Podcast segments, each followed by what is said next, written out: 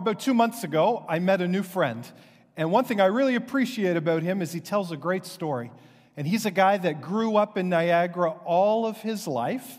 And then, about 10 years ago, as he tells the story, his life was not in a good place and he began to pray and to seek out truth and, and ask for encounters that would lead him in the right direction. And as he tells the story fairly dramatically, just two days later, he met someone that he'd never met before, and this person began to explain to them their faith journey and their faith system. And he says, as a result of these prayers and this encounter, he converted. Now, here's the catch in the story. As he told it to me, I didn't think it was going to end this way. He said, But I converted to Islam. He is now a committed Muslim. And as he goes on to tell the story of the last 10 years, he's got lots of stories where circumstances has worked together in such a way where his life has been changed where, where there's a job, where there's opportunities, and where all these things have worked together. If you were listening to him tell the story for the first time, as I was for the first time, I was engaged, and then the ending was a little bit of a surprise. And as I, thought that, as I thought that through, at first it caught me off guard. How do I respond? Because it sounded much like the stories that we might tell in the church. Stories of circumstances working together, and in the church, we would say work together in such a way that we find God and we find Jesus Christ and begin to follow him. So there was this moment where I was like, how do I respond to this? When in his mind, the circumstances had lined up perfectly to lead him to become a Muslim. Now, maybe you know that same experience in a little different ways. Maybe you've been in an environment where you're in a group or talking to someone who also is part of the church, and they say to you this Well, God just spoke to me. God said this to me. And, and we say that, and there's nothing wrong with that because God does lead and God does speak to us today. But if you're like me, you've been in an environment where someone has said that to you, and you're sort of thinking, I'm not so sure. I'm not so sure that was God. I'm thinking, you might be thinking, you might just have had a bad night's sleep. You might have had a bad piece of pizza. I'm not so sure that this is actually God speaking to you. And it's sort of the same sort of tension. How do we then interpret the voice of God? How do we interpret circumstances?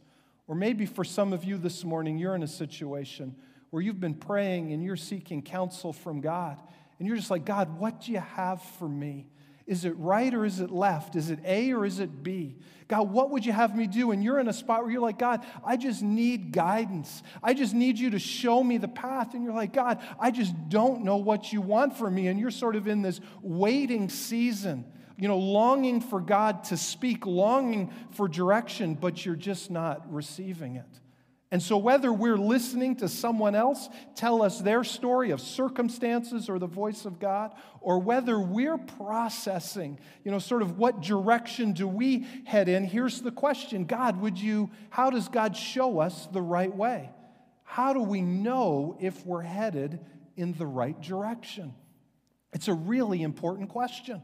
It's a really important question because we need to communicate to other people how do they know if they're headed in the right direction, and then ultimately, how do we know if we're headed in the right direction? Well, this morning we come to a story where Paul is literally trying to figure out the direction in his life. And we're going to see some principles and we're going to see some confusion there for him as he tries to figure out how is the Holy Spirit guiding him. If you remember our series, Paul started back at his mother church in Antioch. And there he is in Antioch, and, and there was a clear moment in that story. It said, The Holy Spirit said to the church, Set aside Paul and Barnabas for the work I have for them. So clear, so specific. And so they were set aside and they were sent out on a missionary journey. They go out, and that's what we've covered the last three weeks about a two and a half year journey. They go on a cycle, they end up in Galatia. At least four churches get started there, and now they return home. And now they head out again. That's where we are today. They're heading out again. But this time it's different. They're trying to figure out their way. And so we're going to look in And we're going to see some principles in how Paul figured out what the right direction was, how God led him and showed him he was heading in the right direction. And so we're going to see those today, but then we're also going to, at the very end, just see some principles about what do we do when we're waiting. So that's our journey this morning. I'd invite you to join me and open up your scriptures. It's Acts chapter 16.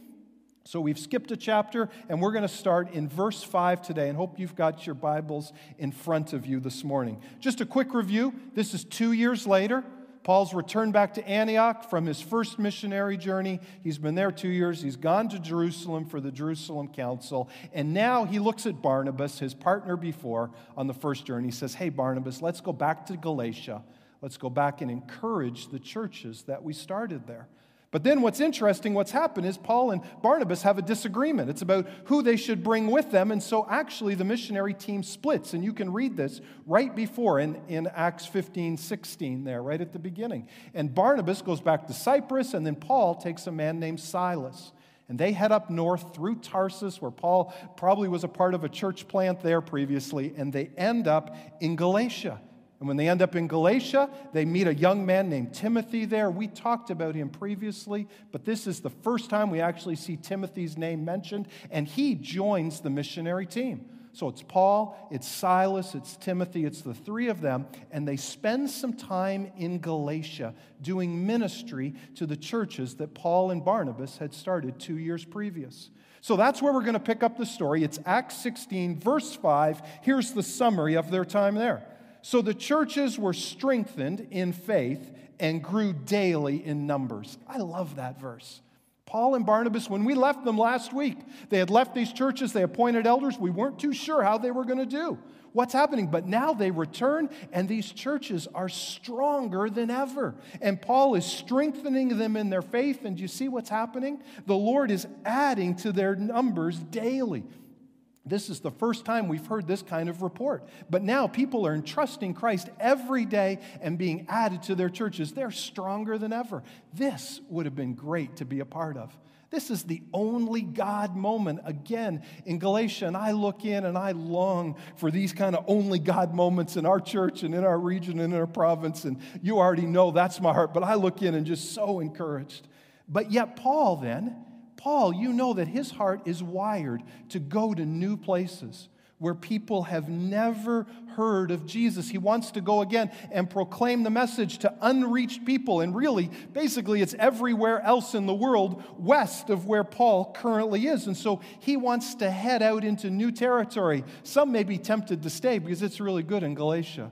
But Paul wants to head out and tell people who have never heard of Jesus again. So, in a moment, what I'm going to do is I'm going to put up the map so you can see this on the map. You're going to see where he started in Antioch. You're going to see the red line around to the four churches in Galatia. And as you see the map, I want you to think in your mind where does Paul go next? Where's the next church that gets planted? So, let's put up the map there. You can see it. You see the purple for Antioch, you see the yellow stars for the four churches in Galatia take a moment. Where does Paul go next? Where is the next church planted? Where do you think he gets led to? All right, we can go to the next slide. And there it is Philippi, way over. You have to look to the other side of the map to see where Paul ends up. In fact, this is a whole different continent. He's moving from Asia, modern day Turkey, all the way over to Europe, modern day Greece. And you may think, how did Paul get there? This is not where I would have thought he would have ended up. And this is our, our story next week. Paul in Philippi, the next church that gets started. But today we get the journey from where he is in Galatia over to Philippi, and we get to see how God led him. So look back in your Bibles to Acts chapter or Acts 16, verse 6 through 8, and let me just read you the journey on how Paul began to figure out Philippi was the place for him. Here's what it reads. Paul and his companions traveled throughout the region of Phrygia and Galatia, having been kept by the Holy Spirit from preaching the word in the province of Asia. When they came to the border of Mysia, they tried to enter Bithynia, but the Spirit of Jesus would not allow them to. So they passed by Mysia and went down to Troas. So there you have a journey from Galatia to Troas. I Google mapped this because these places still exist today. It's about 600 kilometers. Uh, it's the distance about from St. Catharines if you were walking to Montreal. And Google Maps told me that it would take 118 hours to walk this journey. So I did a little math. If Paul and Silas and Timothy walked six hours a day, it would have taken them 20 days if they were on a direct route. Now, we know they weren't on a direct route. We know, as we just read in the story, they're trying to figure out where to go next. They're trying to go north and they're trying to go south, but neither of those is working for them. And so they just keep continuing on west until they get as far west as they can go to the sea, to Troas there. So let's say it took them two months it could have taken as long as three months of a journey where they are wandering across Western Turkey, perplexed and trying to figure out where God is guiding them. Imagine this. We don't think of Paul like this. We read those verses so quickly, but let's say it's three months. Paul is really lost for three months. He's like, God, where are you guiding us? We want to go north. No, not there. We want to go south, maybe down to Ephesus. It's a great city. No, not there. And so he just keeps wandering along. Imagine calling him on the phone Paul, how's the missionary journey going? Well, we're walking west. Paul, any new converts? Not, not yet. Paul, where are you going to, where are you starting? We're not sure. We're not sure. They just keep going west. Now, finally, they get to Troas. They can't go any further west. And then here's what happens in Troas. Verse 9. During the night, Paul had a vision of a man of Macedonia standing and begging him, Come over to Macedonia and help us. After Paul had seen the vision, he got ready at once to leave for Macedonia, concluding that God had called us to preach the gospel to them. So, Macedonia is northern Greece, where Philippi is. And so, finally, after three months of wandering and praying and seeking God, God has provided guidance for them. It was not the kind of guidance they were expecting. In fact, I don't think Europe was even on their mind. But now they're moving to a whole new geographical region. If you follow what's happening in the news today, we know that Greece, even today, has a lot of refugees from Syria and from other places in Asia. And this area of Troas, actually a little bit north, is where they are crossing, where they're trying to get over to the Greek islands and trying to get to Europe. So there's a distinct geographical barrier here that we still feel today. And Paul wasn't thinking in those terms. But now God has led him into new territory. So, how did God do that? Well, in this story, in these five verses, I just want to pull out some principles, some things that Paul was thinking and that we can learn from him as we try to determine how God is speaking to us today through the Holy Spirit. So, look with me at these verses. Let me pull out these principles. The first is this Paul didn't know where he was to go, but he did get some negative guidance. And you can see the places listed. Don't go north, don't go south. And so he was clearly hearing from God where he was not to go. He may, know it, he may not have known what to do, but he did know what not to do. And to Paul's credit, he obeyed that. He obeyed the constraints, the direction that God was giving him. And so here's my first principle it's this we obey God given constraints. If we're figuring out how do we know if we're going in the right direction, we simply determine to obey the God given constraints. Now, for Paul, these were geographical. These were geographical constraints, but for us, we can broaden that. And we can look at all of Scripture and we can just simply say this is what we are considering outside the bounds of Scripture. If it's outside the bounds of Scripture, we don't even need to pray about it. We don't need to think. We don't need to ask for God's guidance. The answer He's already given us is no. Imagine going to a prayer meeting and someone at the prayer meeting says, Hey, I want you to pray for me. I'm trying to figure out ways to steal money from my employer. I've got several ideas, but I just need God's guidance on how best, of what course of action He would have for me. You would say this I'm not praying for that. I'm not praying for that because what you are considering is outside the bounds of Scripture. Now, there are other times in our life, I know that seems like a crazy example, but there are other times in our lives where we know we're outside the bounds of Scripture, but yet we're still asking God for guidance. And here's what we learned from Paul when we determine to obey God's moral law, when we determine to obey and surrender to God's moral will for us, that opens the door for us then to receive and to get direction on the personal will of God. Surrendering to God's moral will and obeying that allows, makes it much easier for us to discover the personal will of God. So that's the first principle we learn. We obey God given restraints. Here's the second idea, and it comes from the last verse or the vision. The vision says, you know, come over here and help us. It's actually not really a clear invitation. What does he mean by help? Well, they discuss it and they come to determine it means the help was to go and to preach the gospel. Now, how were they able to determine that? Because I think Paul was clear on what God had called him to do. We call him the Apostle Paul. Apostle simply means someone who goes to new territory and plants churches. So Paul was clear about his calling. He was clear about the way God had wired him. He was clear about the way he was gifted, and he was looking to fulfill that. And so here's my second principle that I learned we follow our God given gifting.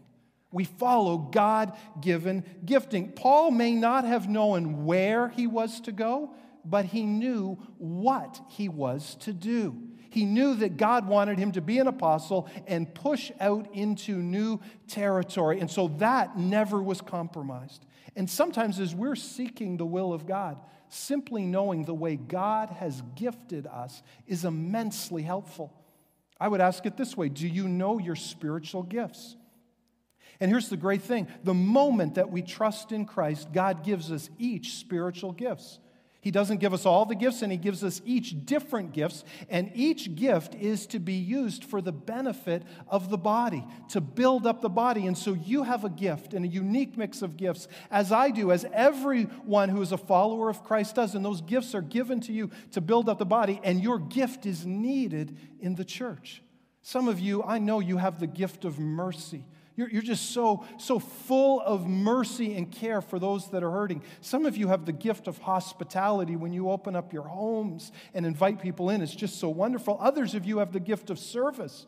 You're like, you don't care if my name ever gets mentioned. I'll just serve behind the scenes, and, and you just love doing that. Well, God has given us each gifts, and as we know our gifts, and the, the, the vision and the, the ministry that God has given us, that helps us both to be able to say yes to opportunities, but also really important to be able to say no. If we know the way God has wired us, we can say, God, I know you're not heading me in this direction because this would call me to have to put into a, a use a gift that I do not have. So that's our second idea. We simply follow our God given gifting. Then here comes the third one. This is often one's the one that gets elevated the most. It's the circumstantial one. Something happened, this happened, that happened, and so therefore I have made this conclusion. And Paul is certainly doing this. He's on a three month journey across Western Turkey. There would have been all sorts of circumstances that the Holy Spirit was using to guide them. And Luke doesn't tell us how the Spirit did that because I think it's a whole combination of things. They're looking at the circumstances and they're trying to figure out what God is doing, and they're just sensing closed doors. So they just keep going west. Here, here's the question I think they were asking, or the way I would say it is this We align ourselves with God's work around us.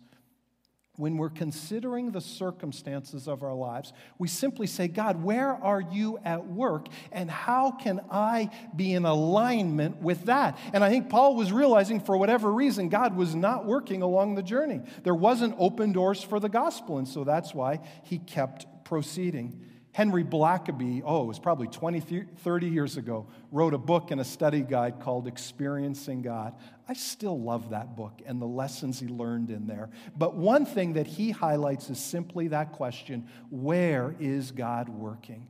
And what he so well notes in that series is that oftentimes we want God to work here, and so we're working so hard at that, but then over here, God is already at work. And if we would just simply step back and say, God, where are you at work? I want to align myself with that. That just stepping back and analyzing the circumstances can cause us to take our energy out of one place and put it into another place. So, simply put, here's the third idea. This is what Paul did. He aligned himself with God's work around him.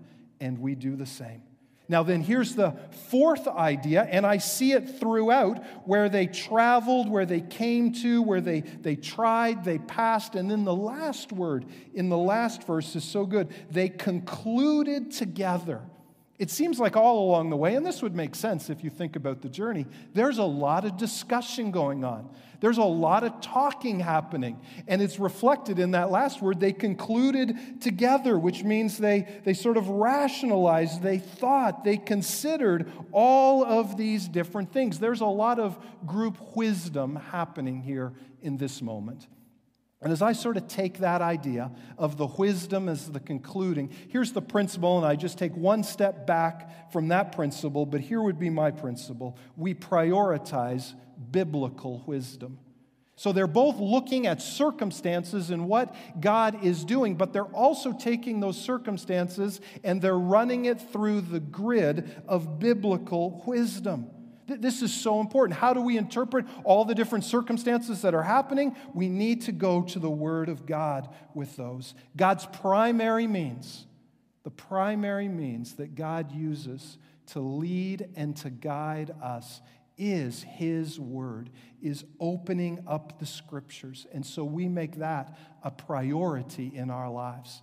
And here's the thing sometimes about the Word of God God's logic sometimes seems illogical to us. You know, it says in the Old Testament, God's ways are not our ways. And so we look in and we've talked about we obey the God given restraints. But now we go in and we say, God, let me prioritize the wisdom that you have given in the Word of God. And at times we know this does not seem logical to us. Matthew 6:33 says, "Seek me first, seek first the kingdom of God, and all else will be added unto you." Well, that seems illogical. God, I need to worry about this, and I need this, and I need this. And he says, No, just put me and my kingdom first, and everything else will be added unto you. That takes faith to do that.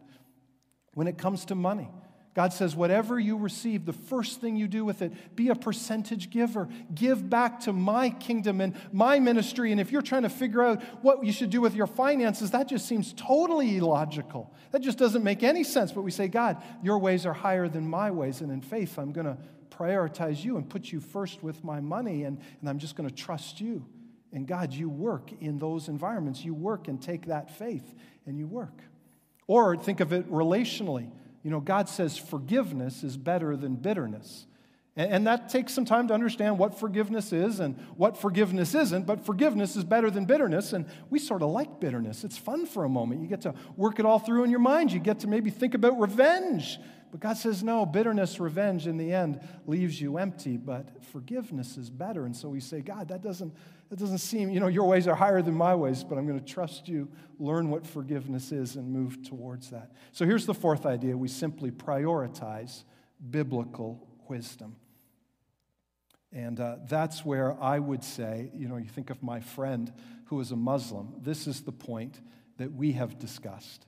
Because I can't argue with his circumstances, and he can't argue with my circumstances. But here's the reality both of the circumstances of our lives led us to truths, and they led us to different truths. And here's how I would say this to my Muslim friend, and if he's watching today, he knows that I said this pretty much in the same way to him. But here's how I say it one of us is right, and one of us is wrong. You know, one of us, our circumstances of our life has led us to some truth that is correct, and the other one, the circumstances of our lives, have led us to truth that is wrong. In fact, I would say it this way one of us is right, and one of us is eternally wrong. And so our circumstances need to be led through a grid of truth. And that's what these two points together. Yes, we're looking at circumstances, but we're also prioritizing biblical wisdom to help us understand those circumstances. Here's the fifth idea. It comes down to verse number nine. It just simply starts off during the night. You imagine Paul. He's been on this three month journey across Western Turkey. No guidance from God. He gets to Troas and he's like, God, what do I do? And so, what's he doing? You so love this about Paul. He's up all night praying. I get this. He's like, God, we're wandering. God, it's been a long time. We want to do your work. What do you have next for us? And what I so love about the heart of Paul here is he's just praying in the middle of the night. We don't know what Silas and Timothy are doing, but there's Paul up and seeking the Lord personally. And that's the fifth idea, I would say, about how we know we're headed in the right direction or how do we get God's guidance. We simply seek the Lord personally. Sometimes it's not God's unwillingness to speak to us, sometimes it's our unwillingness to go to God and actually hear from Him. It's our unwillingness to get down on our knees, to open up our Bibles and say, God, I'm just going to spend today, I'm going to spend this week seeking your face for guidance. I'm going to fast, I'm going to pray. God, I'm just going to go after you so that you might speak to me. And here's the thing that's so important to remember. Sometimes we think the most important thing is for God to guide us, but let me say something is more important than that. God would say, What's more important than me guiding you is me knowing you. And God would say in his heart, I long to be in relationship with you. I long to know you. And so, yes, I want to guide you, but first, I want to be your friend and I want to be your king. And so, for those of you watching today who have never trusted in Jesus, and you're saying, God, I wish you'd give me direction, can I just tell you the next step? What God would say to you today? The very next step in your journey would be to come to Jesus, to trust in Him. What the Bible tells us is that we have all turned our back on God. We've all walked away from Him. The Bible calls it sin. And we're out of relationship with God. But yet, God longs that we would be in relationship with Him. So He sent Jesus Christ. And through His death and His resurrection, provides the way that we now can come back to God and be in relationship with Him. And so, if you have never trusted Christ and you're looking for God's guidance today, wouldn't you now come to Jesus? Trust in Him to forgive your sin. Trust in Him to be your only hope for now and for all of eternity. Surrender your life to Him. Make Him King. And as you come into that personal relationship, see how God would guide you from there. So that's our fifth idea. We seek the Lord personally. Last idea and you see this play out. You see the they, they, they, they in the first half. And I don't know if you noticed this. Then in the second half, what you see is the we, the we, the we. So there's a they and there's a we, but it's always plural. It's always plural. And so here's what Paul is doing they're talking about this. They are discussing about this, and I already mentioned, I think they're trying to get some biblical wisdom in here, but there also is just group wisdom. This is not Paul just dictating what's happening. Even after the vision, and it happens fairly quickly, but they get up and then it says, We concluded together. So Paul shared the vision with them, and they all said, This is how God is leading and guiding us. So here's my sixth idea we listen to wise counsel. We listen to wise counsel. One of the primary ways God guides us is just the wisdom and insight from other believers. We just look around to those that are much more mature than us, those that know more, and we just ask them to speak into our lives. Because here's what we know our emotions have a tendency to cloud our judgment. Our emotions have an ability to lessen our ability to actually reason well. Sometimes we can just get lost in all that's going on in our minds. And so the counsel of wise believers around us I don't know if you've ever been in a situation where, like, you were so set on something, you just felt it was so right, and those people around you, they just said no, they were really cautious, and you went ahead and did it anyway. And then two years later, you're like, oh, wow, wow, they were all right, and you're sort of reversing course to get back on to where they are. I, I think we've all sort of had moments like that. And so if you're in a situation now, and the people who are closest to you, the people who love you the most, who know you the best, if they're cautious about something, if they're looking in on your life and they're putting up some, you know, yellow flags, some warning signs, here would be my encouragement. Please listen carefully to that. Don't, don't just, don't just uh, ignore that or say that's irrelevant because you're so stuck on what you want to do. Please listen carefully to the wise counsel that God has put around you. So, those are the six ideas. Those are the six ways that God uses the six principles that as we invest in those things through His Holy Spirit, He begins to guide us and show us we are going in the right direction. And this isn't only God's story. Yes, after three months of wandering, God does guide. And this is the promise of Scripture. It says in Proverbs that if we trust in the Lord, He will direct our paths. And this is the moment. And what a wonderful moment of God's direction this is. The gospel goes to a whole new continent. The, God, the gospel pushes out into Europe and down the island of, or down the, the continent of Greece there. And we'll see that play out in the next weeks, the ministry that God has for them in what is now modern day Greece. But you may look in on this and you may say, well, you know, this was three months a waste of time. You know, three months of wasted time. God could have given this vision back in Antioch. He could have given it to Galatia. They could have gone on a direct road. And sometimes we're in the situation we're like, God, just guide us. I don't want, I want to be done the waiting. I know you guide. And I know I've got to invest in these principles, but God, could you just speed it up a little bit? I just need guidance right now. And here's what I want to say I just want to say that as we're waiting, God is always doing a million things that we're not aware of. And maybe even as you think of COVID right now, we're in a waiting season, waiting for different things in different ways, but we're all waiting.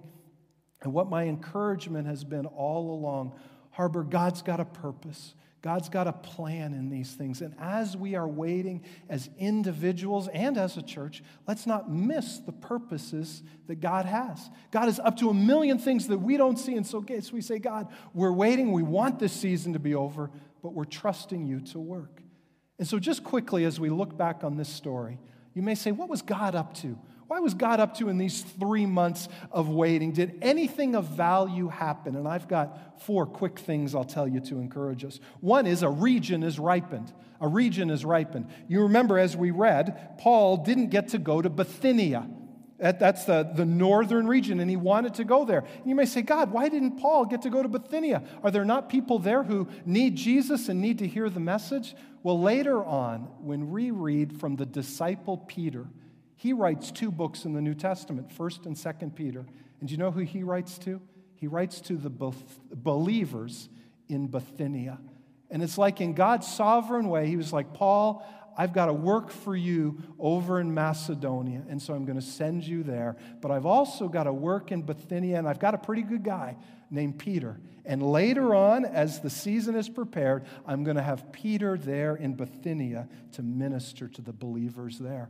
And so God had something in mind that Paul did not see, but, the, the, but his work went on in Bithynia. Here's the second thing that happened a leader was equipped. Timothy's new.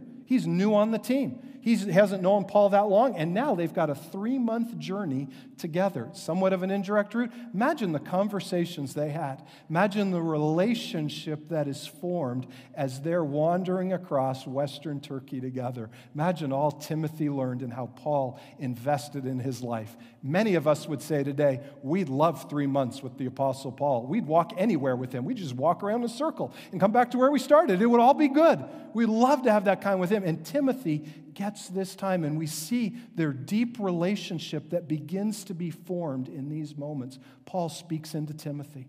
And in the following weeks over in Greece, Timothy needs to be ready. He's called into action in significant ways to minister to the churches there. And we'll see the value of this equipping play out in future weeks.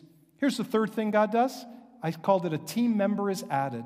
And I mentioned earlier, when we read this section of, of Acts, it has the we, the they section, and then the we section.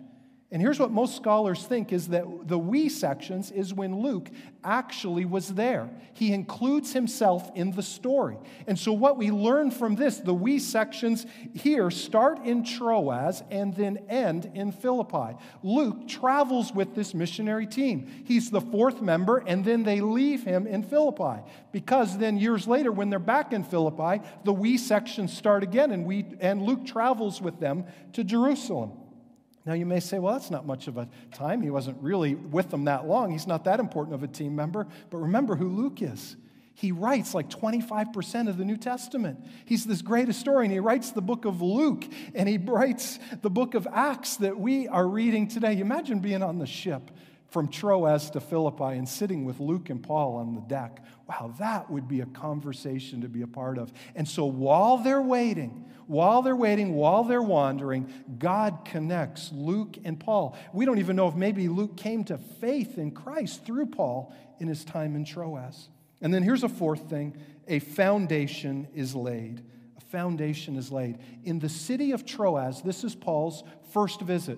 We know he comes back years later and he says there was a really open field for evangelism. He tells us that in 2 Corinthians. And then back in the book of Acts, he's back on a third journey. And some of you know this story. It's where there's a whole church gathered there and he teaches them all night in an upper room. And a young man named Eutychus falls out of the window. It's an incredible story. So here's what we know is that the third time Paul is in Troas, there's a functioning, strong church here. And so on this first visit, visit, there would have been some foundation laid for that church. Luke doesn't tell us about it, but God begins to do something in that moment. So here's the four things God is up to that we now can look and see. A region is ripened, a leader is equipped, a team member is added, and a foundation is laid. And so if you're in a spot right now, where you're waiting on God's guidance, and we all to agree are waiting on COVID, know that God has purposes. God has plans. He's equipping us. He's building foundations. He's bringing other people into our lives for His good. And so, if you're in that spot, would you wait and trust in God? If you're waiting on God's direction, wait and trust in Him and know that He has purpose, and then go back and look at these six things, these six principles. Some will be more relevant to some than others, but go back and review the six and say, God, may you help me to invest in all six of these. And through that, we can have confidence that God does direct and guide our steps. Let me pray for us this morning. Father God, thank you for this story. God, thank you just for the encouragement is from Paul to know that he didn't have it all was all figured out and didn't always know where you wanted him to head. And God, thank you, Lord, that in the same way you led Paul, God, we can have confidence that you lead and guide us. So, Lord, help us, Lord. Save us from ourselves, and Lord, help us to invest and follow the principles that you have given us this morning. God, for those that are waiting right now, may you help them. May you strengthen them. May you give them perspective. God, may you encourage them in a waiting season. And we pray this in your name. Amen. Amen.